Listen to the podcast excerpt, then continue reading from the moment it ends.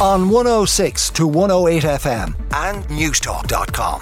This, this is Newstalk. And we really do love a GAA controversy here in Ireland. The front of four newspapers this morning, leading with Páirc Uí Chaoimh, the Irish Daily Star, Clangers, and Cash is the headline. The Irish Daily Mirror, Rebels Yell. The Irish Sun, Field of Screams. This is about people shouting uh, and jumping up and down about Páirc Uí Chaoimh. So screaming and yelling is on some of the papers.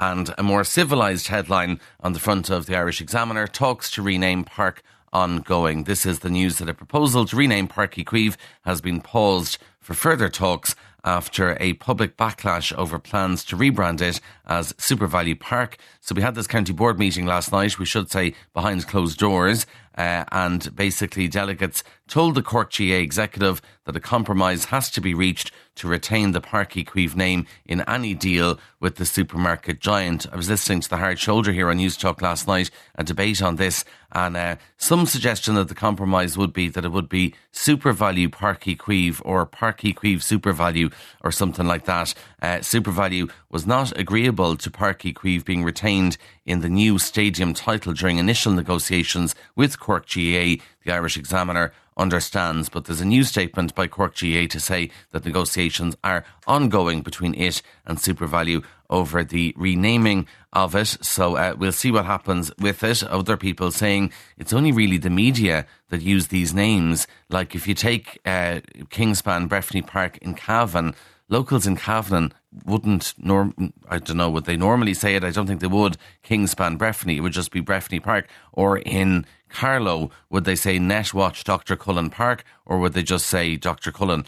Um, so maybe it's something to do with the media exposure but that's why brands want to be associated with stadiums is because the name will be mentioned in the news. Anyway paused at the moment and uh, lots more debate to come on that the Irish Examiner, also on the front page, says that the prison system is battling a worsening overcrowding problem, with the number of people in jail near its highest ever level. So, yesterday there were 4,748 people in custody, just one off the record, which was set last July, and experts fear the number could hit around 5,000 by the middle of the year. Uh, we do have the opening last October of two accommodation blocks in Limerick prison, with the male and female prisons there now overflowing with inmates. So the warning is basically that it's going to worsen. The Penal Reform Trust says the over reliance on imprisonment in the courts means the increase in prisoner population was predictable and it will continue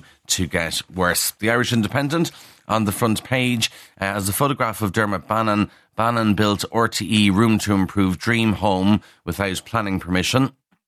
This is a home on Room to Improve, was built without the necessary planning permission. The Irish Independent can reveal how a decision on permission for the upstairs room and window of the house facing the Rock of Cashel was made just 72 hours before the show aired. The other main story on the front of the Irish Independent is about home insurance and uh, obviously, predictably, the uh, premiums are going to rise at up to twice the general rate of inflation. House insurance was up 9% in the year, which is almost twice the general level of inflation. Cost of motor insurance up again last month, and the cost of health insurance is up, and the cost of travel insurance is up. So everything is up, basically. The Irish Times 10 areas taking most refugees to get supports. Uh, these are the 10 areas in Ireland under the most pressure due to the arrivals of refugees. They will be provided with a special package of supports that could see extra resources given for health,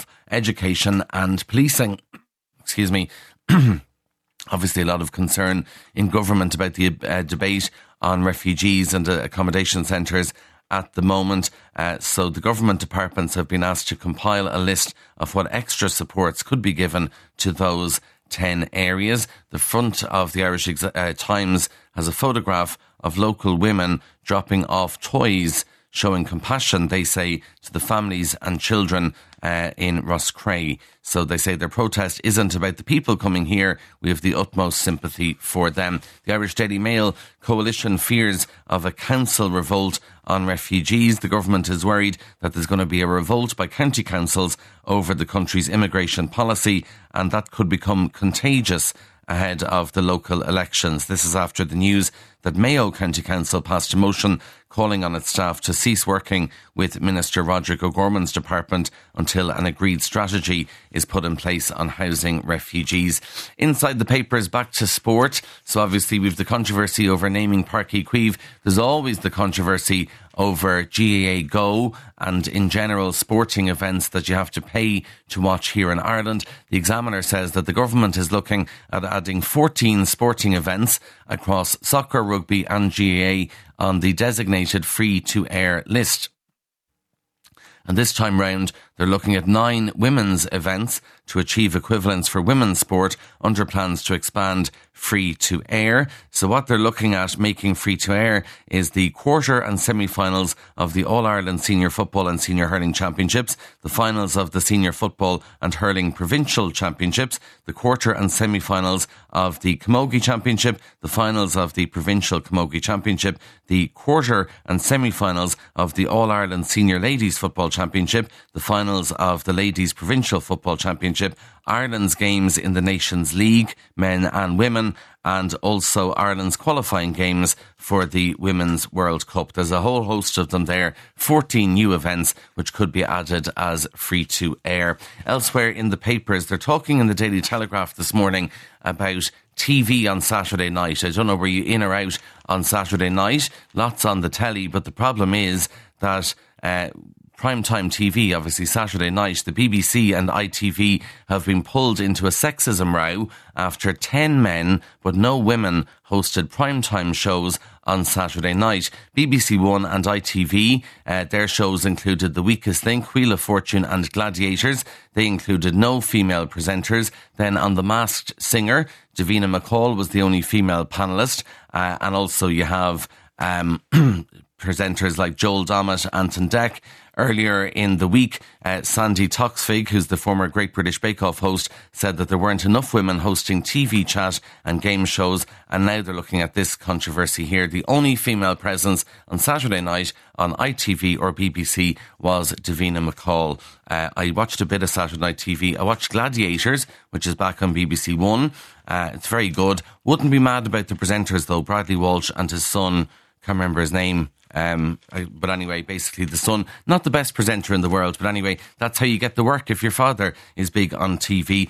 Elsewhere, staying with gender, in the Daily Telegraph, they have a survey from Spain which shows that nearly half of all Spanish men say feminism has now gone too far and that the men themselves are now discriminated against, which is interesting in itself. What's even more interesting, though, is that nearly a third of women agree with them that feminism has gone too far and men in Spain are discriminated against. 44% of men there agreed that society had come so far in promoting women's equality that men are now being discriminated against. And final story comes from the Star. It's about dunking your biscuits, and scientists have revealed the perfect formula for dunking. Uh, and really, what they're saying is you should dunk for less than one second. So, rich tea, hobnobs, and digestives, the most popular for dunking, but you should do it for less than a second. An experiment has been uh, carried out and uh, trying to find out how long you should submerge biscuits in hot drinks for and when they reach the danger zone when the biscuit falls into your tea or your coffee. And she found, this is Dr. Helen Pilcher, that the average biscuit should absorb 20% of its original weight in liquid for the optimal dunking experience. Chocolate digestives and hobnobs can be dunked for just over three seconds to reach this point. However, it takes a mere five to seven seconds, respectively, for fruit shortcakes and ginger nuts to reach the danger zone when they break off. You can read more about that in uh, the Star this morning, but basically three, sorry, 0.3 seconds for a ginger nut and uh, for a digestive 0.4 seconds. They're all really under one second, apart from a milk chocolate hobnob, which you can dunk for three seconds. Those are the stories making the headlines in the papers. On 106 to 108 FM and Newstalk.com. This, this is Newstalk.